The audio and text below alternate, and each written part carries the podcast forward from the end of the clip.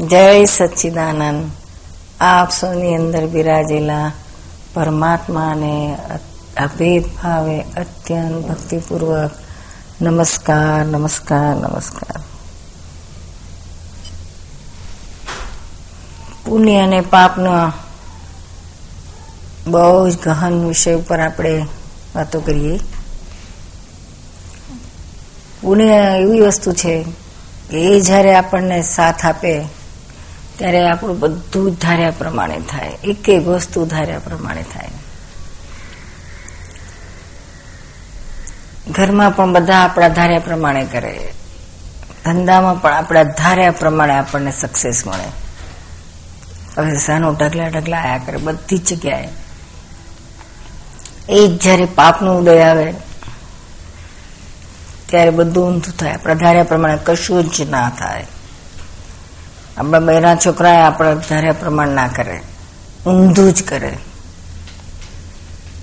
ત્યારે એમાં ફ્રસ્ટ્રેશન થઈ જાય કે આવું કેમ થાય છે? આવું કેમ થાય છે? પણ જો બરાબર સમજમાં આવે પુણ્ય પાપનું રહસ્ય, તો ખબર પડે એમ છે કે આ પાપનો ઉદય છે એટલે ધાર્યા પ્રમાણે નથી થતું. અને પુણ્યના ઉદય હોય તો બધું ધાર્યા પ્રમાણે થાય. પુણ્યનો ઉદય હોય તો શેઠ પણ નોકરને આમ આમ રાખે, આમ આમ રાખે. અને પાપનો ઉદય હોય તો આપણી એક એક વાત શેઠને ના ગમે. વાતે વાતે આપણને ખખડાવે, તેડકાવે, તે આ બગાડ્યું, તે તે બગાડ્યું. અને પાપના ઉદયમાં ખરેખર આપણાથી બગડી પણ જાય. ત્યારે આપણે એમ થાય કે શેઠ જ આવા છે, તેવા છે, વગરમાં કે મને આમ વળે છે ને તેમ વળે છે. ખરેખર તપાસ કરીએ તો આમાં શેઠનો કંઈ વાંક નથી. વાંક આપણા કર્મનો છે. પુણ્ય અને પાપના હિસાબનો છે. એ ઉદય પ્રમાણે આપણને બધું ભેગું થતું હોય છે. એટલે આ પુણ્ય પાપનું બહુ ઇન્ફ્લુઅન્સ છે આપણા જીવનમાં. જ્યારે પુણ્યનો ઉદય હોય, તો આપણને મકાન માલિક રહેવા દે ઘરમાં. અને એટલું સરસ આપણી સાથે એનું વર્તન હોય. જરા એને કોઈ દિવસ મન ઊંચું ના થાય. અને એવું જ પાપનો ઉદય હોય તો આપણને ઘરમાંથી કાઢી મૂકે, ખાલી કરાવે. એટલે ઘરમાં રહેવા ના મળે. આપણે હેરાન થઈએ, બીજું ઘર શોધતા શોધતા એટલે પુણ્ય અને પાપ એ જીવન ખૂબ જ આપણને ઇન્ફ્લુઅન્સ કરતું હોય છે. ઘણી વખતે આપણને એમ થાય છે કે આપણે આ પૈસા આટલા બધા આપણે મહેનત કરીએ છીએ, આટલું બધું કરીએ છીએ તો એ આપણને કેમ આવતા નથી? તો આપણે આપણે લઈને તો આવ્યા છે કે પૈસા જોઈએ છે, કમાવા છે, ખૂબ મહેનત કરી છે, બધું જ આપણે ભાવમાં છે, આપણા એમાં પણ છે, વર્તનમાં પણ છે. પણ છતાંય પુણ્યનો સાથ નહીં હોવાથી આપણે જે પણ કંઈ બુદ્ધિના આશ્રયમાં લઈ આવ્યા છીએ, પણ પુણ્યનો સાથ નહીં હોવાથી આપણને ફળ નથી આપતું. આ બુદ્ધિનો આશય અને પુણ્ય પુણ્યની વહેંચણી એનો બહુ સુંદર કુદરતી હિસાબ ગોઠવાયેલો હોય છે. બુદ્ધિનો આશય એટલે શું? તો કે ગયા ભૂમાં આપણે ઘણું બધું નક્કી કરીને આવ્યા હોઈએ છીએ. આપણે એવું નક્કી કર્યું હોય. દરેક સંજોગાધીન લોકોના, બધાના કેવા કરવાથી બધું જોઈ જોઈને, વાતાવરણનું જોઈ જોઈને આપણને અંદર આપણી બુદ્ધિ અમુક વસ્તુ નક્કી કરતી જાય છે. તે તેનાથી બુદ્ધિનો આશય બંધાય છે. એ પાસ્ટ લાઈફનું આ લાઈફમાં આપણને પછી એનું પરિણામ આવે છે. બુદ્ધિનો આશય જેવું આપણે લઈને આવ્યા હોય, એવું આપણને આ ભૂમાં પાછું સીધે સીધું નથી મળતું. એની પાછળ આપણને પુણ્યનું ભાતું હોવું જોઈએ. જેમ આપણે દાખલા તરીકે આપણે છે તો શોપિંગ કરવા ગયા હોય કોઈ મોલમાં અને આપણને ખૂબ ઈચ્છા કે આ લઈ લઉં તે લઈ લઉં આ લઈ જાઉં આજે વસાવું છે તે વસાવું છે બધી એક્સપેન્સિવ વસ્તુ આપણને ઘરમાં વસાવવાનું ખૂબ જ મન થાય. પણ બુદ્ધિના આશય, આપણે આપણી પાસે ખિસ્સામાં પાકીટમાં પૈસા હોય તો એ બધી વસ્તુ આપણે લઈ શકીએ ને. ઈચ્છા તો બહુ હોય બધું લેવાની. બધાને હોય. કે કેમ કરીને શોપિંગ કરવા ગયા હવે ખાસ તો કરીને બહેનોને બહુ હોય. કે આ લઈ લઉં તે લઈ લઉં તે લઈ લઉં પછી પેલું અંદર ખિસ્સામાં દોડિયા હોવા જોઈએ ને પાછા. એ જો ના હોય, તો આપણાથી કશું ખેરાય ખરીદી ના શકાય. મળે નહીં આપણને વસ્તુ, ઈચ્છા હોવા છતાંય.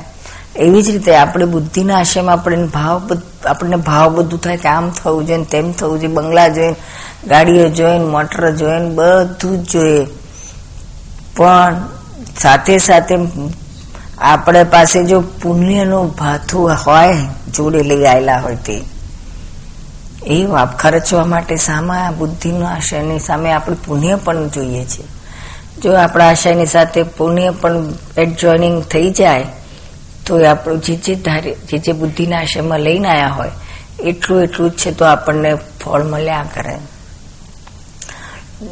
દાખલા તરીકે કોઈ ચોર છે, એ એના બુદ્ધિના આશ્રયમાં લઈ આવ્યો ગયા ભૂમાં એવા ભાવ કર્યા હોય, કે આ મહેનત, મજૂરી આ બધા કરે છે, મજૂરો તોય બાપડા સાંજ સુધી રોટલો ખાવા નથી પામતા. એના કરતા ખિસ્સા બિસ્સા કાપીને, ચોરી બોરી કરીને કમાઈ લઉં. તો જ્યારે બે મિનિટનું કામ, આખા મહિનાનો આરામ, ખાઈ પીને જલસા કરો. એટલે આવું એ અંદર પોતે નક્કી કરે. બુદ્ધિના આશયમાં ફિટ થાય એને. કે આવું જ મારે કરવું છે. એના આધારે પછી આ ભાવમાં એ ચોર થાય. ચોર થાય એટલે પછી ચોરીઓ કરવા માંડે. ચોરી કરતા કરતા અમુક ચોર છે તો પકડાઈ જાય. અને અમુક બિલકુલ ના પકડાય. અરે બધા દસ પોલીસો રોડ ઉપર આમ તેમ ફરતા હશે.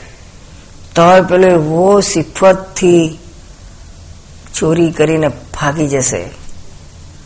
કોઈને ખબર નહીં પડે. એવું છે આ તો. અને એનું પાછળનું કારણ શું? તો કે પેલો જે પકડી ગયો, એના જીવનમાં આ જે આ ઘટના બની, તેનું કા પાછળનું કારણ કે એના બુદ્ધિના આશયમાં ચોરી કરવાનું તો લઈ આવ્યો હતો પણ જોડે જોડે પુણ્યનું ભાથું નહોતું એની પાસે. એટલે ચોરી કરતા જ પકડાઈ ગયો. એનો પાપનો ઉદય આવ્યો. પકડાઈ ગયો. અને બીજી બાજુ પેલો આરામથી ચોરી કરે છે. પોલીસો પોલીસો બધા હોય તો એ ખિસ્સું કાપે તો એ પકડાતો નથી. ત્યારે એનું પુણ્યનો એનો હિસાબ હોય છે તે વખતે. પુણ્યનું ભાથું એને તે વખતે ભરપૂર હોય. એના આધારે પકડાય નહીં. એટલે આવી રીતના પુણ્ય અને પાપનો ઉદય તો ભલે ભલે ગુનેગાર હોય દાખલા તરીકે તે દાઉદ ઇબ્રાહિમ કેટલું, કેટલી આખી દુનિયાની પોલીસ એને પકડવા માટે પાછળ પડ્યા છે. હિન્દુસ્તાનના તો શું નથી કરતા. પણ છતાંય એ પકડાતો નથી.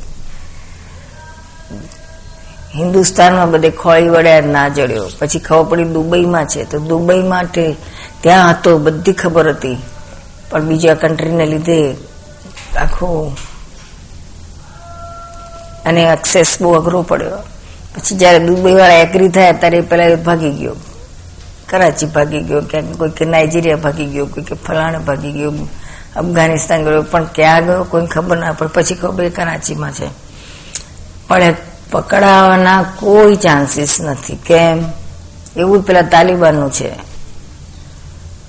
એને શોધે છે કે અમેરિકા આટલું મોટો સમૃદ્ધ દેશ, આટલો બધો પાવર એની પાસે. પણ પેલા એને શોધી નથી શકતા. કેમ?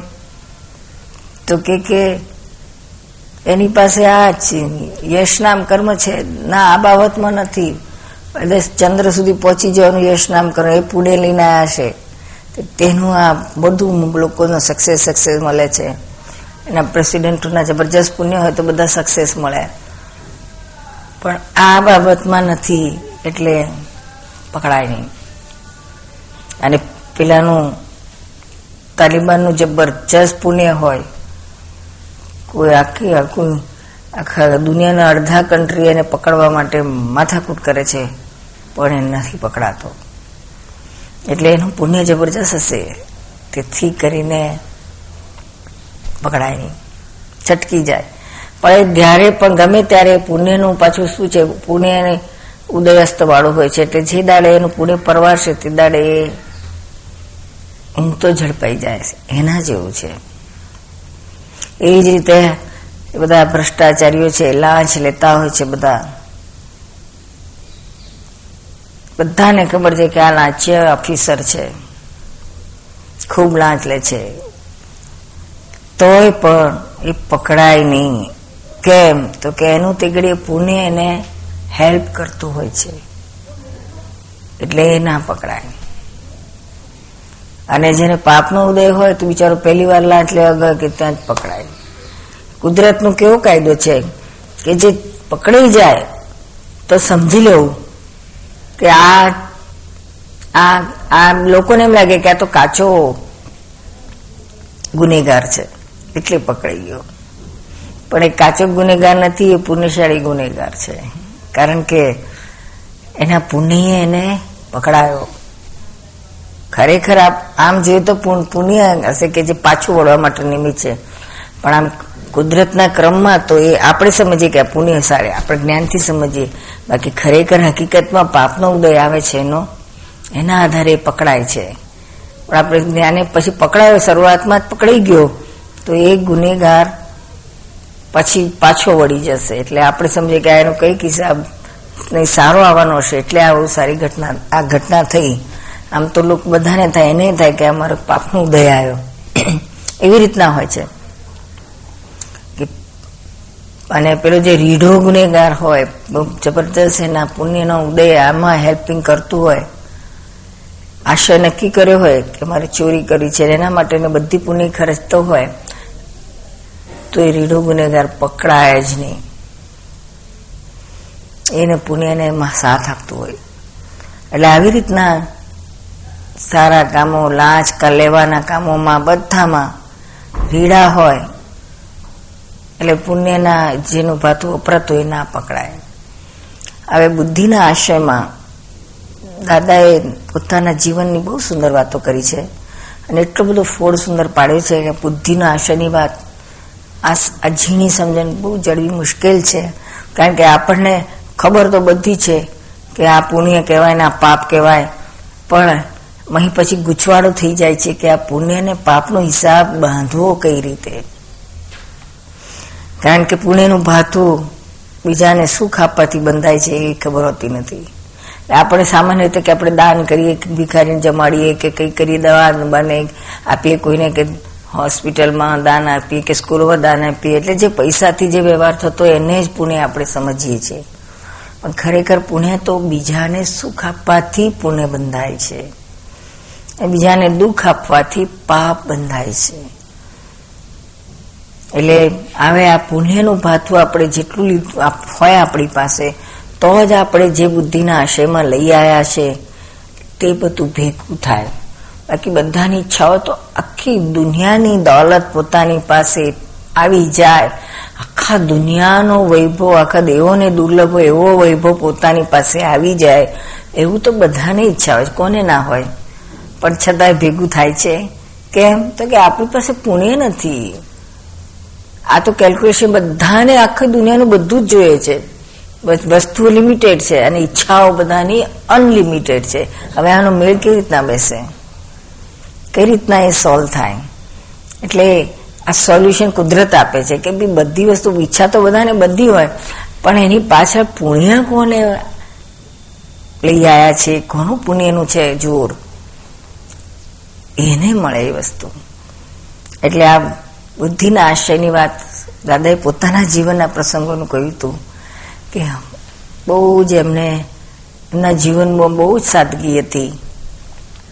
જરાય પણ મોં ચોક જલસા, કશું જ નહીં. વડોદરામાં મામાની પૂળમાં પિસ્તાલીસ રૂપિયાના ભાડાના ઘરમાં પચાસ વર્ષથી રહેતા હતા. થોડી થોડી ત્રીસથી કરીને વધારતા હતા તો પિસ્તાલીસ સુધી આવેલા પોળનું સાદું ઘર, બહાર છે તો ચોક હોય, પછી રૂમ હોય, ઓરડો હોય, પરસાળ હોય, રસોડું હોય, એ એ જાતનું જ બાંધકામ. એમના એમને પોતે મોટા બિલ્ડર હતા કોન્ટ્રાક્ટર હતા. જેટી કોન્ટ્રાક્ટર. છતાં એમના ઘરમાં એમણે બેઝિન પણ નહોતું બાંધ્યું વસાયું બેઝિન પણ ના મળે. સિમ્પલ સાદગી રીતે જીતા હતા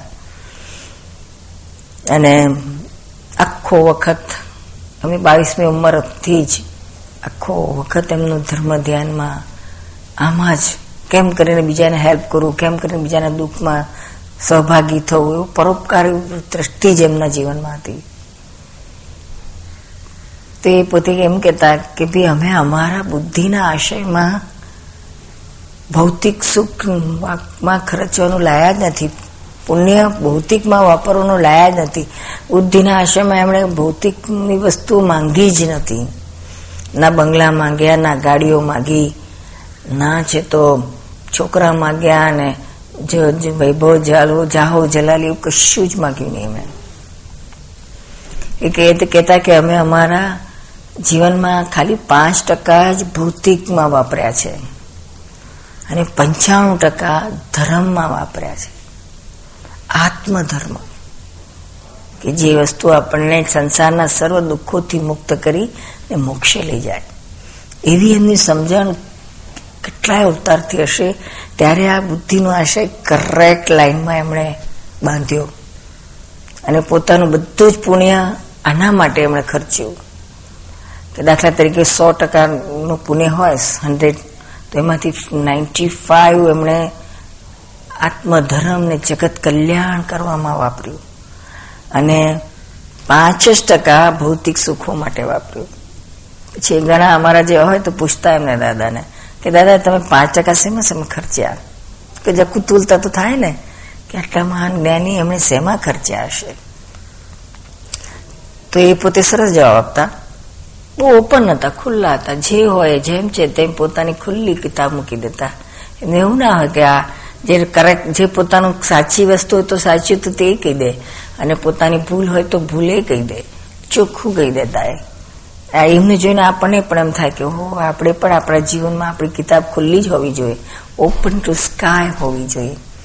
એટલે એ ચોખ્ખું કહેવાય કે અમે અમારા જીવનમાં અમારા બુદ્ધિના આશયમાં અમે ભૌતિકનું નતા લઈ આવ્યા ઇવન ઘડિયાળ કે રેડિયો કે ટેલિફોન એમાં કે છે, અમે અમારી પુણ્ય નથી ખર્ચી. છોકરાઓમાં નહીં, બીજા સારા સારા બંગલાઓ કે ગાડીઓ કે એમાં કશામાં નહીં. કોઈ જાતનું બહારનું બહારના સુખમાં નહોતું વાપર્યું એમણે. ખાલી કે છે કે અમે બુદ્ધિના આશયમાં એક વસ્તુ નક્કી કર્યા હતા અને એમાં અમારું પુણ્ય અમે વાપર્યું. છે પાંચ ટકામાંથી એક ટકો તો કે અમે બહુ જ સંસ્કારી, કુળવાન માતા માટે વાપરેલું. મધર તો એવી આદર્શ હોવી જોઈએ, દેવી જેવી હોવી જોઈએ. કેમ તો કે મધર જેટલા ઊંચા સંસ્કાર વાળી હશે, એટલા જ સંસ્કાર મારામાં આવશે, બાળકમાં આવશે. એવી સમજણ લઈને આવ્યા હતા. અને ખરેખર એમના મધર એટલા સંસ્કારી હતા. ગામના લોકો, ભાદરણ ગામના બધા લોકો એમને દેવી કહેતા હતા. અને એમણે ખૂબ જ સુંદર સંસ્કાર બાળકમાં આપેલા. દાદામાં નાના હતા ત્યારથી સંસ્કાર આપેલા, એવા સંસ્કાર આપેલા કે નાના નાનપણમાં બાળકો બધા શેરીમાં રમતા હોય, તો શેરીમાં રમતા બાળકો અંદર અંદર લડે, ઝઘડે, મારામારી કરે, તો કેટલી વાર દાદા બીજાને મારી આવે બીજા છોકરાઓને. કોઈ વાર મારે ખાઈને આવે. તો જ્યારે મારીને આવે, ત્યારે બા એમને સંસ્કાર આપતા, સમજાવતા કે બેટા ક્યારેય કોઈને મારીને ના આવીશ. માર ખાઈને આવજે, પણ મારીને ના આવીશ. કેમ? તો કે કે, જો કે છે કે તું બીજાને મારી આવે તેની માં એને વળશે એને પાટાપીંડી કશું નહીં કરે. અને હું તારી માં છું, હું તો સમજુ છું, એટલે હું તું માર ખાઈને આવીશ તો હું તને પાટાપીંડી કરીશ, બધું જ કરીશ. માટે કોઈ દિવસ ભૂલી છું કે તું કોઈને મારીને ના આવતો. માર ખાઈને આવજે. ત્યારે આજકાલની માં તો શું મધરો બધી પોતાના છોકરાને કેવું શીખવાડતી હોય?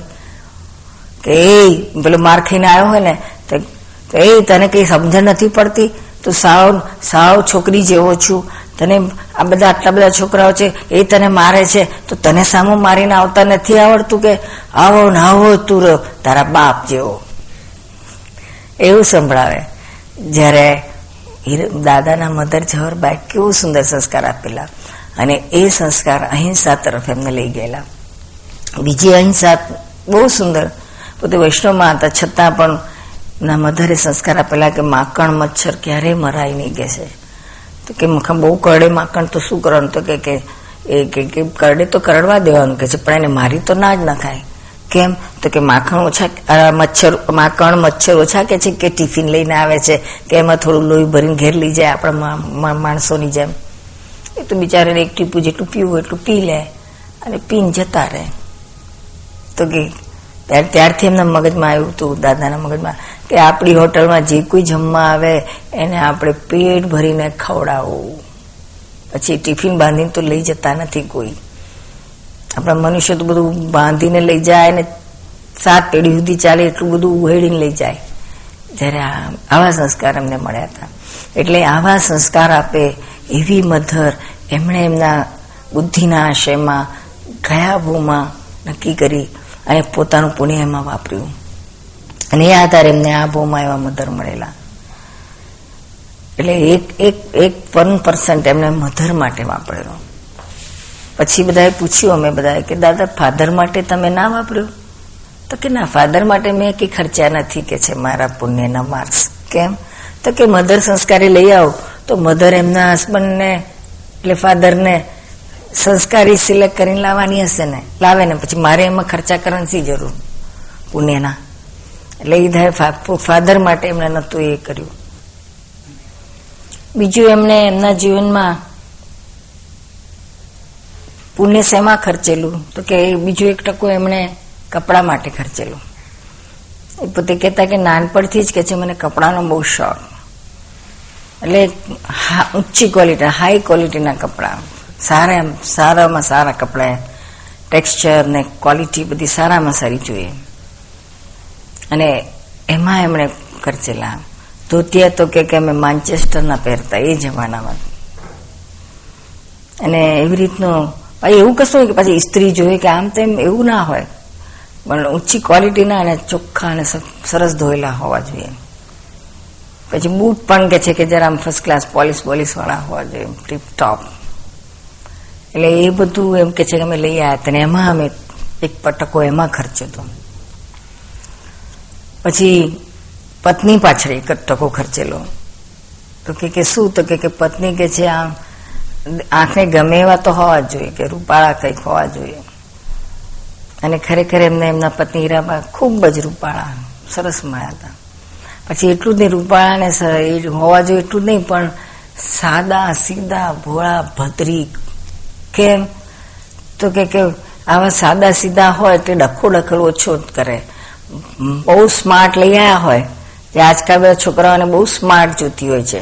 તે સ્માર્ટ લઈ આવે, તો પછી એ પણ એનું સ્માર્ટનેસ પછી બીજા બહાર દેખાડવાને બદલે એના ધણી ઉપર જ દેખાડ્યા કરે. એટલે પછી કોન્ફ્લિક્ટ થયા કરે. તો કે મારે એવું નહોતું જોઈતું મારામાં ડખો ના કરે, મારા ધંધામાં ના કરે. એ, એવા હિસાબે એમને એમ બુદ્ધિનો આશ્રમમાં લઈ આવ્યા અને એ હિસાબે જ એમને એમના પત્ની ગામડાના સાદા ભદ્રિક સરળ, એકદમ હું ભલીને મારું ઘર બોલું એ દાદાના ધંધામાં એ ડખો ડખલ ના કરે. દાદાએ એમના ઘરમાં, ઘરની બાબતમાં હોમ ડિપાર્ટમેન્ટમાં પણ માથું ના મારે. એવી રીતનો સુંદર વ્યવહાર ચાલતો હતો.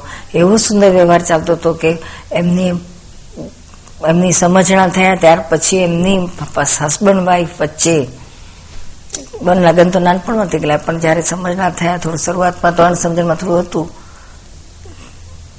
પણ પછી જ્યારથી મેચ્યોરિટી આવી, સમજણ આવી, ત્યારથી કે છે અમારા લાઈફમાં હસબન્ડ વાઈફ વચ્ચે એક પણ મતભેદ નથી થયો.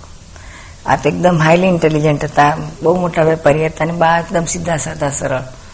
પણ આ બુદ્ધિના આશ્રમમાં આવું લઈને આવ્યા હતા કે મારે આવવું જોઈએ કે જેથી કરીને મારા જીવનમાં કોન્ફ્લિક્ટ ના થાય, ઘર્ષણ ના થાય. અને એવું જ બન્યું. પછી બીજું શું શું માગ્યું? તો કે બીજું બધું મામૂલી ને સાધારણ કે કે બાકી તો બધું જ કે છે મેં મારા જીવનમાં આત્મ કલ્યાણ થાય અને લોક જગતનું કલ્યાણ થાય. બીજાના માટેનું આત્મ પ્રાપ્તિનું નિમિત્ત બનું અને લોકોને મોક્ષ માર્ગ તરફ વાળું. એવી ભાવનાઓ, એવી બુદ્ધિના આશયમાં લઈ આવ્યા હતા. અને એ હિસાબે બધી જ પુણે એમણે એમાં ખર્ચેલી. એટલે એમાં એમને ક્યાંય અંતરાય નહોતો. બધું સીધે સીધું સીધે સીધું ઉતરતું હતું. સેજાશે સેજાશે સેજાશે. એટલે આવી રીતના બુદ્ધિના આશ્રયમાં આપણે જો જ્ઞાનીઓના બુદ્ધિના આશ્રયનું આપણે આખું બધું આપણે હકીકત ખબર હોય, વાસ્તવિકતા કે કેવી રીતનું હોય છે જ્ઞાનીઓનું તો આપણે પણ એ રીતે આપણો બુદ્ધિનો આશય આજે આ સેટ કરી નાખીએ અને સેટ કરીએ એટલે પછી એ પ્રમાણે થાય છે. હવે આ બુદ્ધિનો આશય બંધાય છે કેવી રીતના? તો કે કે આપણે નક્કી કર્યું હોય કે મારે મારે છે તો ધર્મ જોઈએ છે, કે મારે છે તો મોક્ષ જોઈએ છે.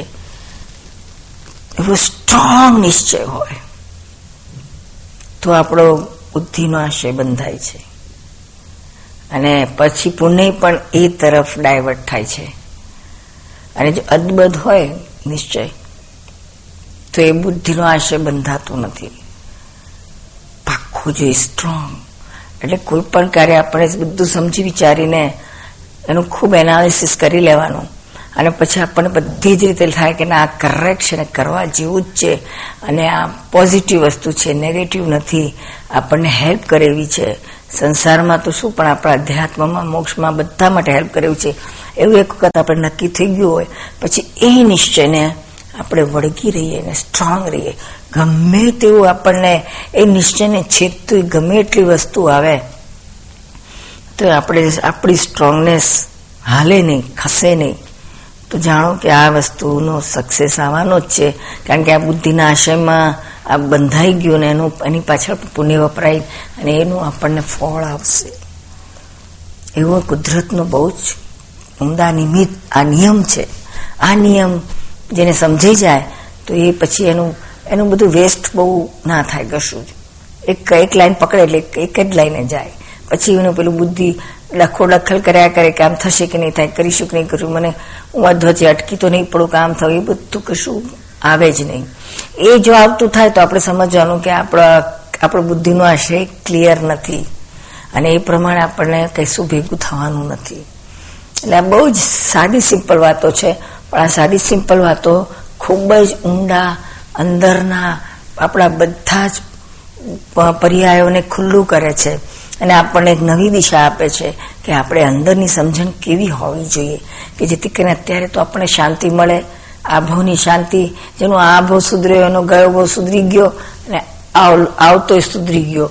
આગળ પાછળનો આપણે માથાકૂટ કર્યા વગર અત્યારે આપણે સમજણમાં આપણે જેટલું ક્લિયર કરી નાખશું, એટલું આપણું અન્ય શાંતિ થશે ને આગળ પાછળનું આપણું સુધરી જાય. એવું સરસ છે. એટલે દાદાએ પોતાના જીવનમાં, બુદ્ધિના આશયમાં આપણા બધાને માટે એક એક દીવાદાંડી મૂકી આપી કે આવી રીતના હવે પાછલું તો જે હોય, પણ અત્યારે આપણે કંઈક સુધારીએ આપણા આશયો, બુદ્ધિના. કારણ કે જનરલી આપણે બધા જ ભૌતિકનું જ લઈને આવ્યા છીએ. એટલે સંસારમાં જ બધું લોકોનું જોઈ જોઈને બુદ્ધિના આશયમાં પોતે નક્કી કરતો જ જાય કે બધા પેલા પાડોશીને કે ગાડી જોઈ તો કે મારે કે ગાડી જોઈએ પેલા એ મર્સિડીઝ જોઈ તો મર્સિડીઝ આવી તો આપણે એમ થાય મારે મર્સિડીઝ જોઈએ. કોઈ કે કોઈને રોલ્સ રોય જોઈએ તો મેં ભાવ તો પડી જ જાય કે હું ક્યારે રોલ્સ રોયસ લાવું? આવે તો નહીં આખી જિંદગી બધાને, પણ એવા અંદર ભાવ નાખી દે.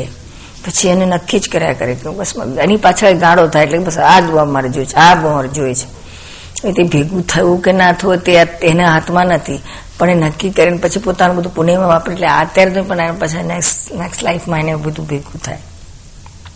અને પુણ્ય ના હોય, બીજાને સુખ આપ્યું તો ના હોય. બધાને દુઃખ જ આપતો હોય, તો ખાલી એનો વેસ્ટ જાય છે કશું ભેગું ના થાય એને. એટલે ઉલટું અંતરાય પડે છે. એ આ કેવું છે કે જો તમારું પુણ્ય હોય, તો તમે જે જે ઈચ્છા કરો, તો એ ફળીભૂત થાય. અને પુણ્ય ના હોય, તો તમે ઈચ્છા કરો, તો ઉપરથી અંતરાય પડે. મળે તો નહીં. ગયા ભૂનું પુણ્ય લાયા હોય ને, અત્યારે આપણી ઈચ્છા થઈ કે મારે છે તો રોજ સરસ ગાડી જોઈએ છે. તો એ પુણ્યના આધારે એને પેલી ભેગી થાય. પણ દયાબુનું પુણ્ય ના હોય, એટલે તો આપણને ભેગું તો ના થાય, પણ આપણે ઈચ્છા કરીએ અત્યારે મેળવવાની, તો આપણને એ વસ્તુ પ્રાપ્ત થવામાં ઉપરથી અંતરાય પડે છે. આવો નિયમ છે. આટલી ઝીણી વસ્તુ ખબર જ નથી પડતી આપણને. કે આ અંતરાયા, આપણે થાય કે હું આવું કર્યું, આને મારા આને મારે ના કરવા દીધું, આને મને ના કરવા દીધું, આના લીધે હું છે તો પાછો પડું છું. આ મને મારો ટાંટીઓ ખેંચે છે. મને આનું હેલ્પ નથી મળતી. આને ઘરમાં બહાર બધામાં આપણે બીજાને ના પાથે દોષનો ટોપલો નાખતા હોઈએ છીએ. પણ ખરેખર કાયદો કેવો છે? તો કે કે આપણા જ પાડેલા અંતરાય આપણને સામા આવે છે.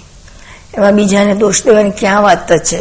અને આપણે અંતરાય આપણી આ બધી સમજણ નહીં હોવાથી, ઊંધી સમજણ આપણી પાસે હોવાથી આપણે જ આપણા અંતરાય પાડતા હોઈએ છીએ. જાત જાતની ઈચ્છાઓ કેટલી બધી ઈચ્છાઓ કરીએ છીએ. અને આની અનલિમિટેડ, વસ્તુ લિમિટેડ, પણ આપણી ઈચ્છાઓ અનલિમિટેડ છે.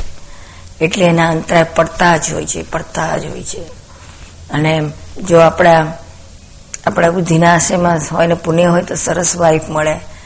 આપણે પુણ્યમાં હોય તો વાઈફ આપણને કર્કશા મળે, ગમતી ના હોય દેખાવમાં, અને બધી રીતે એમાં પાછો પડે શું? એનો એક બહુ સરસ એક પ્રસંગ છે. દાદા કાયમ કહેતા, એક છે તો, એક ભાઈ છે તો દાદા પાસે આવતા કાયમ. એમને નાનીમાં તો બહુ ગમે ને એમને એનાથી ઠંડક થાય. પણ જ્યારે આવે ત્યારે એના બૈરી માટે તો કંઈકનું કંઈક બોલ્યા વગર રહે જ નહીં. અંદરની વરાળ કાઢ્યા જ કરે. તો વરાળમાં શું કે મેં તો કે, મને તો કેવી બેરી મળી છે કે છે. હું તો છેતરાઈ ગયો, દુખી દુખી થઈ ગયો. દાદા કે છે, પણ થયું શું? કેટલા વર્ષ થયા તને પણ? તો કે દસ વર્ષ થયા. પણ હજુ મને ચેન નથી પડતું. મને બહુ જ ફ્રસ્ટ્રેશન્સ રહે છે. બહુ ભોગવટો રહે છે. કે મને આવી બેરી કેમ મળી કે છે? હું છેતરાઈ ગયો. પણ દાદા કે કેવી તને બૈરી મળી તો કે મારી બગરી બૈરી પગે લંગડી છે થોડી કે છે. એ લંગડી બૈરી મને મળી છે કે છે. પણ તે જ પસંદ કરી હશે ને. તો કે ના, પસંદ તો મેં કરી, પણ મને જયારે એને બતાડી ને તો કે બેઠેલી બતાડી, ચાલતી ના બતાડી, એટલે મને ખબર ના પડી. પછી મને ખબર પડી કે છે કે તો લંગડી છે કે છે. અને મને એટલું બધું અંદરથી કચવાટ કચવાટ રહ્યા કરે ને જોઈને જ મને મહી તિરસ્કાર થાય.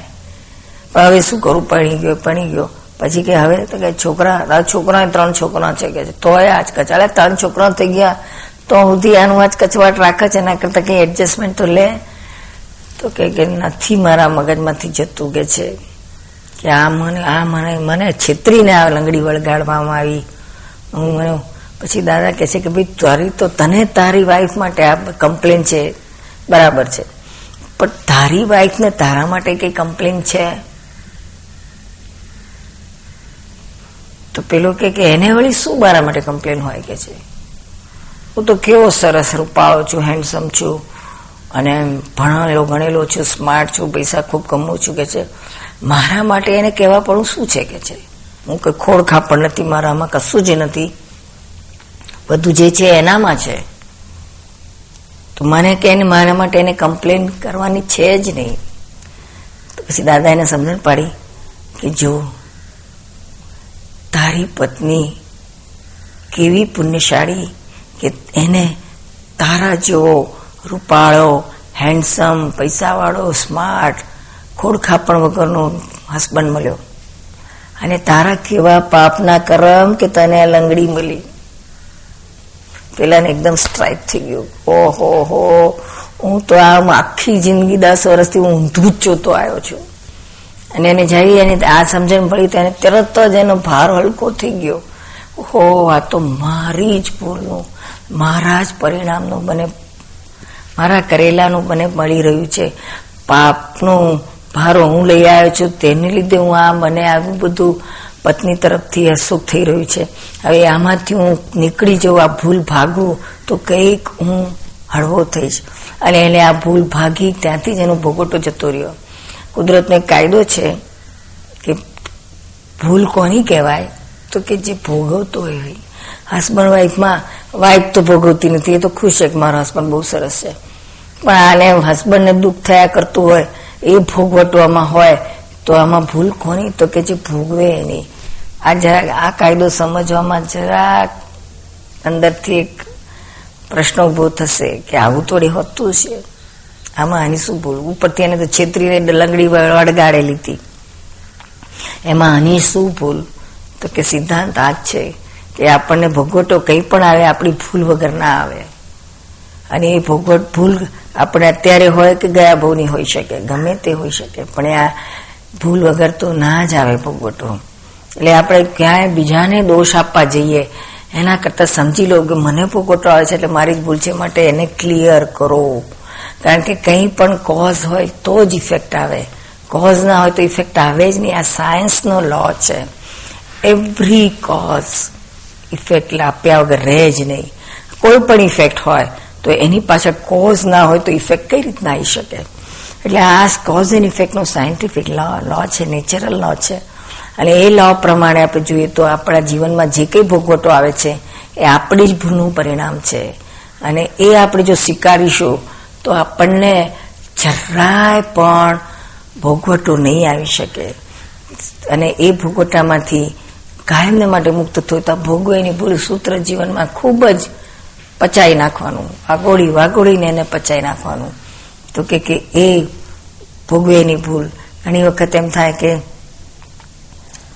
પરણતા સુધી તો પત્ની, આપણે દરેક એક બધા પોતા પરણેલા પોતાના જીવનમાં જરાક ઝાંકીને જુઓ તો કે કે આપણે પરણતા પહેલા પસંદગી કરી પાત્રની છોકરાએ છોકરીની કરી કે છોકરી છોકરાની કરી.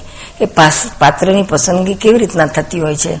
તો કે કે છોકરાને છે તો દાખલા તરીકે છોકરો પસંદ કરવા ગયો તો એના મનમાં ડિઝાઇન હોય કે કેવી હોવી જોઈએ વાઈફ તો એ નક્કી કરે બધું, જોઈ, જોઈને આ તે મૂવી જોઈ કે કોલેજમાં કે બધી છોકરીઓ જોતો જાય, બધાની પત્નીઓ જોતો જાય, એ જોતા જોતા એ પોતે અંદર નક્કી કરતો જાય કે મારી પત્ની કેવી હોવી જોઈએ. તો પાંચ, સાત પોઈન્ટ નક્કી કરે કે ભાઈ મને જ રૂપાળી હોવી જોઈએ. બધાને રૂપાળી જોઈતી હોય છે. કોઈને કદરૂપી ચાલતી નથી. પાખી દુનિયાની બધી છોકરી રૂપાળી હોય. કોઈ બધી તો કેવી રીતના હોય. છતાં પણ બધા નક્કી શું કરે? રૂપાળી હોવી જોઈએ. પછી ઊંચી હોવી જોઈએ, સ્માર્ટ હોવી જોઈએ, પૈસાવાળી હોવી જોઈએ, ભણેલી હોવી જોઈએ, ફિગરવાળી હોવી જોઈએ. આવું બધું બુદ્ધિના આશ્રમમાં નક્કી કરતા હોય છે. અને એના એક, એ પાંચ સાત પોઈન્ટ નક્કી કર્યા અને એ નક્કી કર્યા પ્રમાણે એને જે કોઈ પાત્ર સામું આવ્યું એના આ પોઈન્ટ્સ તેને ફિટ થતા હોય ત્યાં હા પાડી દે છે અને લગ્ન કરે છે. એ સાત પોઈન્ટ એને જોયા હોય છે. પરણ્યા પછી થોડો વખત શરૂઆતમાં પેલા સાત પોઈન્ટ દેખેલા હોય છે ને પ્લસ પોઈન્ટ જ એને દેખા દેખા કરતા છે, એટલે જેને પ્રોબ્લેમ નથી આવતો. પછી ધીમે ધીમે પેલા માઇનસ નાઇન્ટી થ્રી દેખાવાના ચાલુ થઈ જાય. એટલે પછી અંદર ચાલુ થઈ જાય, લઠ્ઠાબાજી તું આવે ને, તું તેવી, તમે આવા ને, તમે તેવા. પછી પ્રોબ્લેમ શરૂ થઈ જાય છે. એના કરતા જે પાંચ શરૂઆતમાં જે પ્લસ પોઈન્ટ જોઈને આપણે લઈ આવ્યા હોય એ જ પ્લસ પોઈન્ટ મળતા સુધી જોયા રાખો ને, તો આ જરાય પ્રોબ્લેમ નહીં થાય. અને જ્યારે નક્કી કર્યું ત્યારે આપણો સાત પોઈન્ટ પ્લસ જોયા તો અંદર સમજ, સમજણમાં હોવું જોઈએ કે માઇનસ એમ પડેલા હોય જ, પણ તે ઘડી એ દેખાય નહીં. અને પછી ખોટું દુઃખી થાય ને ભોગવ્યા કરે. એટલે આપણી ભૂલ છે, આપણે કે સો સો ટકા જોવા ગયા તો આખી જિંદગી પડ્યા વગરનો રહી ગયો હોત. માંડો જ રહી ગયો હોત. કારણ કે બધા હંડ્રેડ પર્સન્ટ તો પ્લસ પોઈન્ટ મળે જ નહીં ને. અને પાછું પોતે જે બુદ્ધિના આશ્રમમાં ગયા ભૂમાં લઈ આવે ને એમાં પાછું જેને પુણ્ય હોય એ પ્રમાણે એને વાઈફ મળે. બુદ્ધિના આશયમાં. કે પાસે તો પણ એમાં પાછું પુણ્ય હોવું જોઈએ. છોકરાઓ પણ બુદ્ધિના આશયમાં હોય એવા મળવા જોઈએ. દાદાએ તો પોતાના બુદ્ધિના આશયમાં છોકરાઓ નતા માગ્યા. કારણ કે એ છોકરાઓમાં એમાં મારે વાપરવા નથી. હીરાબાને કે છે, જોઈતા હોય તો એ બુદ્ધિના આશયમાં એ વાપરે પુણ્ય. મારે ના જોઈએ કે છે. એ પ્રમાણે એમને ભેગા નતા ત્યાં શું?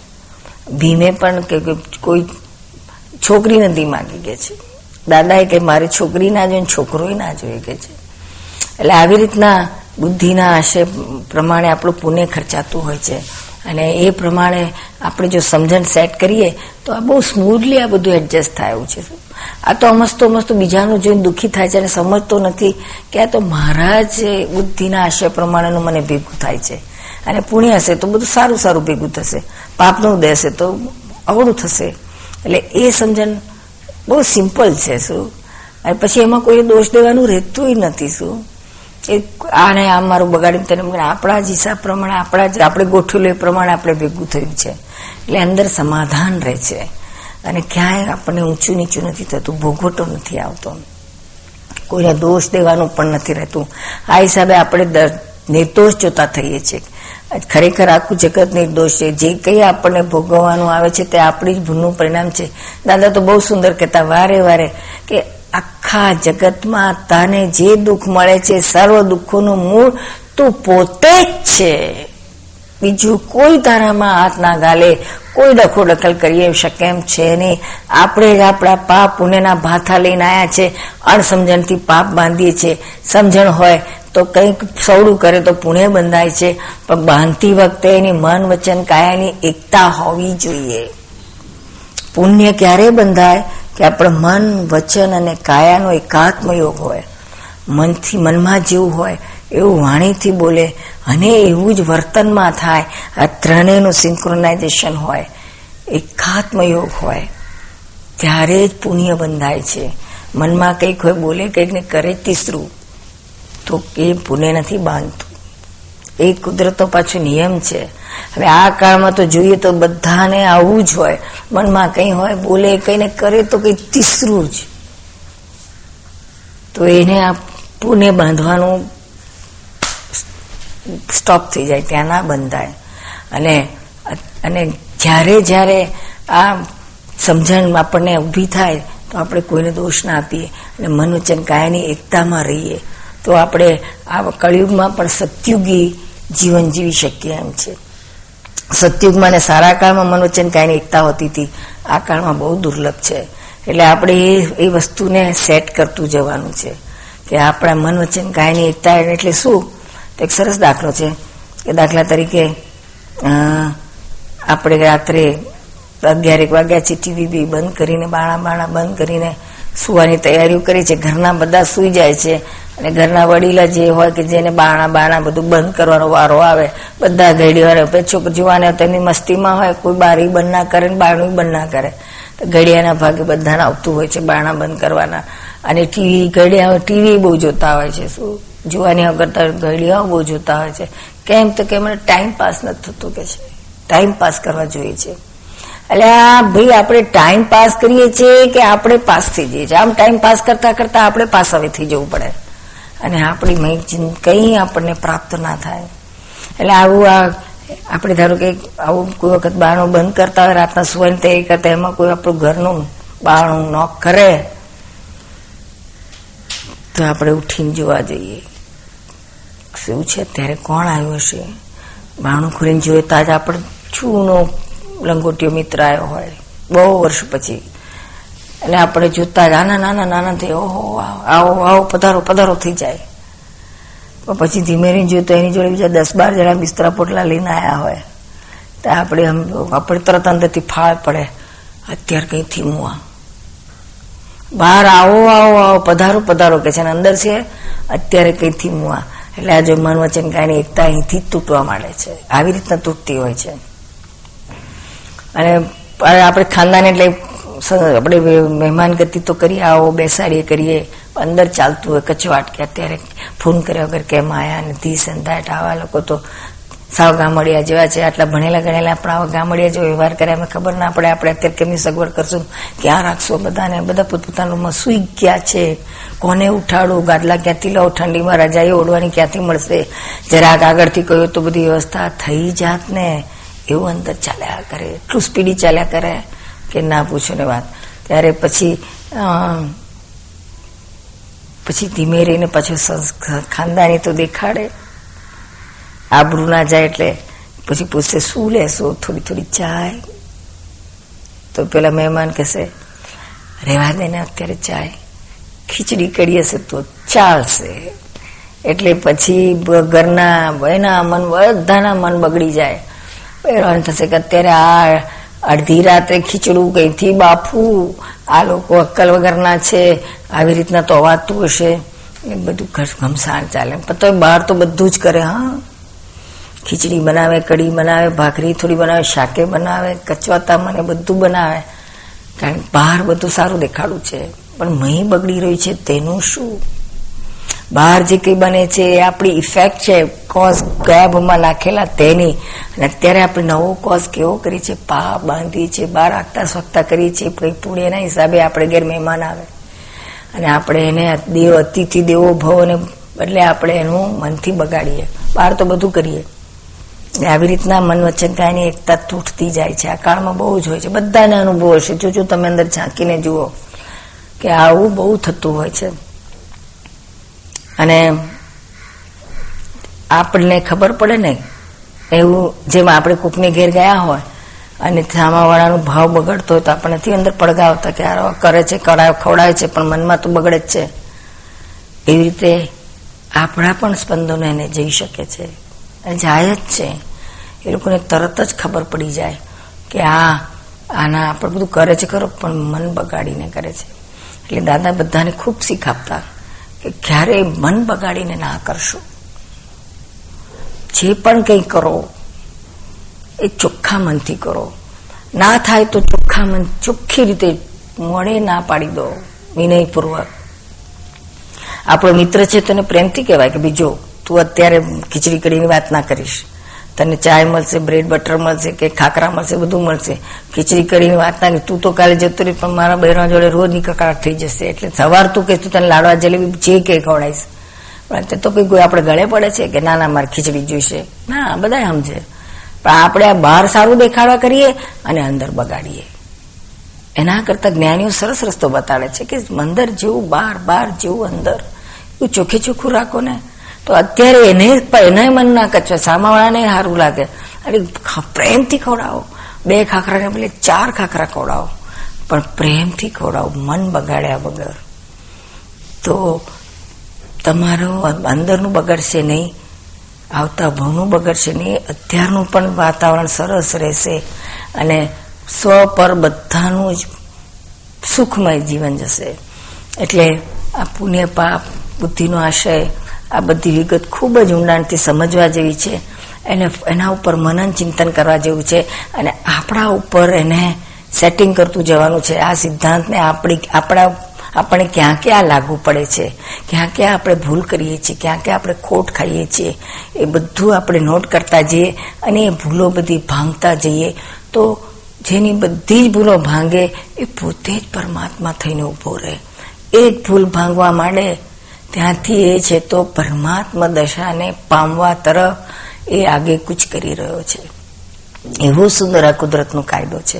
અને આ કાયદાઓ સમજી જ લેવાની જરૂરત છે.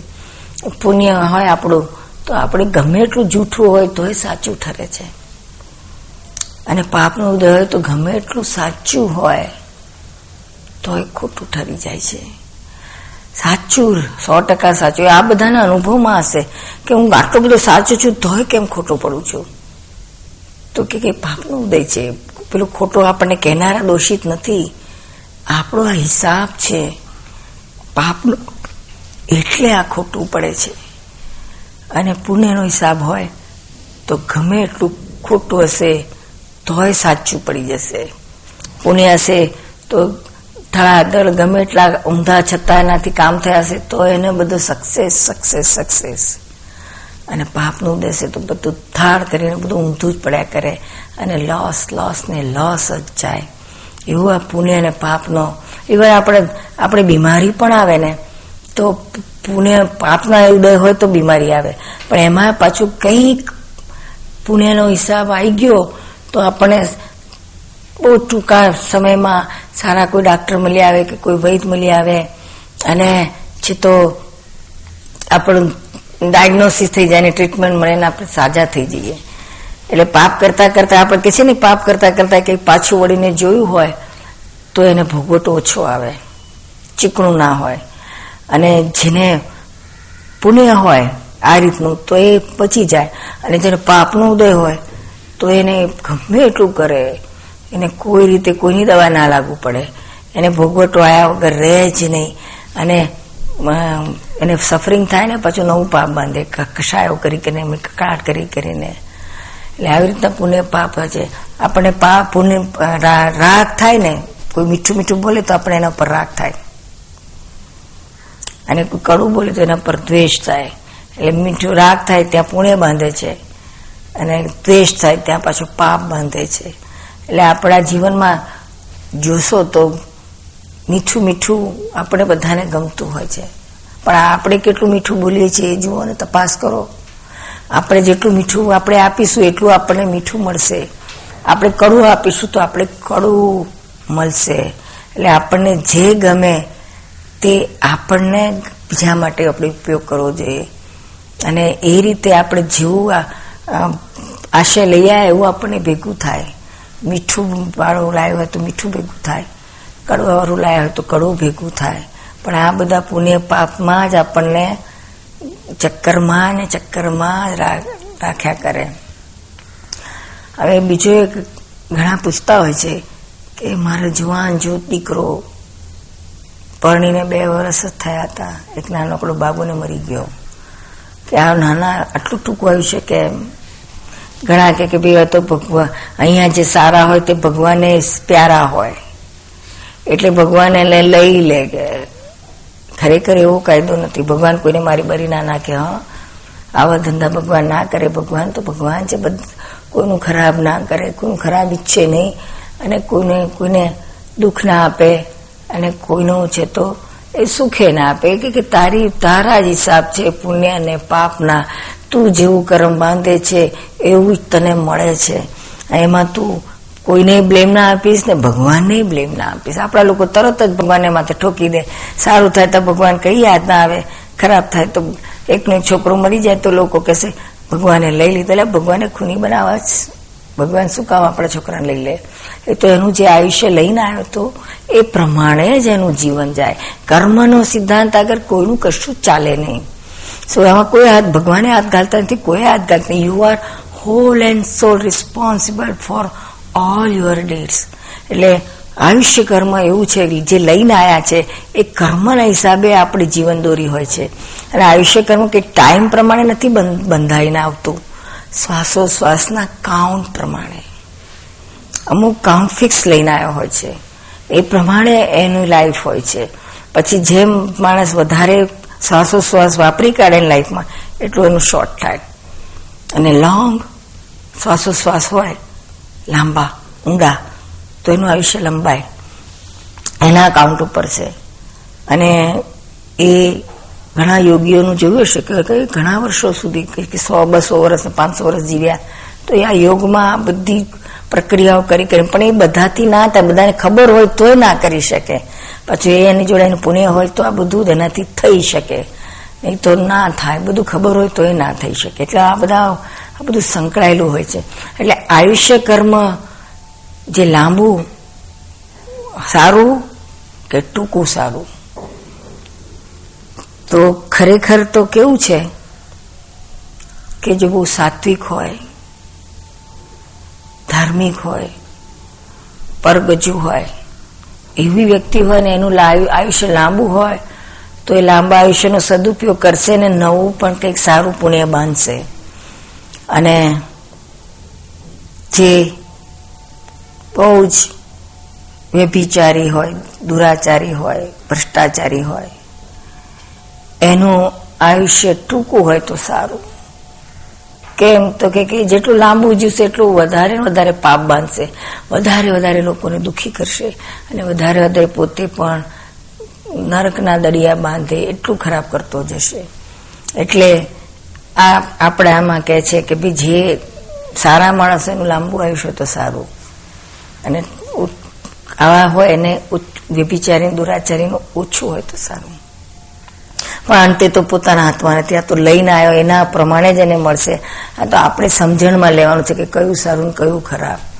એટલે આપણે જે જન્મીએ અને મરીએ, તે મરતી વખતે આયુષ્ય જ્યારે પૂરું થાય, ત્યારે આપણે પાપની પોટલીઓ હોય કે પુણ્યની પોટલી હોય, એ એ પોટલીઓ આપણી જોડે આવે છે. બાકી સ્થૂળ બધું કરેલું એનું અહીંયા જ રહે છે. અને આજે અંદર બુદ્ધિના આશયમાં આપણે પુણ્ય અને પાપ, આ બધું જે આપણે બાંધીને લઈ જઈએ છીએ, તે આપણી પ્રભુની પોટલીઓ આપણે અત્યારે જ આ ભાવમાં બાંધીએ છીએ. એટલે આ બધી જે પુણ્ય પાપની સમજણ આપણે ઊંડાણથી અંદર ફિટ થઈ જાય, ક્લિક થઈ જાય, તો પછી આમાં બીજું કશું કરવા નથી. માત્ર આ વાતને સમજી લેવાની છે. આ વાતને સમજીએ અંદર એને આપણને ક્લિક થાય કે ના, આ વસ્તુ આમ છે ને, આ વસ્તુ આમ છે, બુદ્ધિનો આશય આમ છે ને, મારું પુણ્યનું ભાતું આમ છે, કે મારે બીજાને દુઃખ દેવાથી પાપ બંધાય છે, બીજાને સુખ આપવાથી પુણ્ય બંધાય છે, આ અંદર ટચ થઈ જાય હૃદયને. તો ઓટોમેટિક એ આપણા જીવનમાં આવી જ જશે. એના માટે આપણે કંઈ તપ કરો કે ધ્યાન કરો કે નહીં માત્ર વાતને સમજી લેવાની છે. અને વાત, સાચી વાત સમજો. આ તો અમારા બધાનો લાખો લોકોનો અનુભવ છે કે દાદાની વાતો જેમ જેમ સમજતા જઈએ છીએ. અને અંદર જે અંદર છે તો એ ક્લિક થતું જાય છે ઉઘાડ થતો જાય છે. તેમ તેમ ઓટોમેટિક સહેજા સહેજ આપણા જીવનમાં પ્રેક્ટિકલ અનુભવમાં આવે છે. જે આપણે ગમે એટલી મથામણ કરીએ, આપણે લાગે કે ખોટું છે નથી કરવું નથી કરવું તો એ થયા જ રાખે, થયા જ રાખે. શેના આધારે થયા રાખે? આ થાય છે ઇફેક્ટ છે. કોઝ અંદર છે. આપણે ઇફેક્ટને બદલવા જોઈએ છે તો ઇફેક્ટ કોઈ દિવસ ના ફેરફાર થાય. સાયન્સ તો લો છે cause can be change effect can not be change effect એટલે પરિણામ which the thing which has already happen જે થઈ ગયેલું છે, એને કેવી રીતના ફેરફાર થઈ જઈ શકે? હા, સમજવા, સમજણથી આપણે જઈએ તો સમજણ આખી ફેરફાર થઈ શકે છે. અને જેમ સમજણ ફેરફાર થાય, તેમ તેમ આપણને અંદર સમાધાન થતું જાય. અને સમાધાન થતા થતા થતા સમાધાનથી સમાધિ સુધી પહોંચી શકાય એવું છે.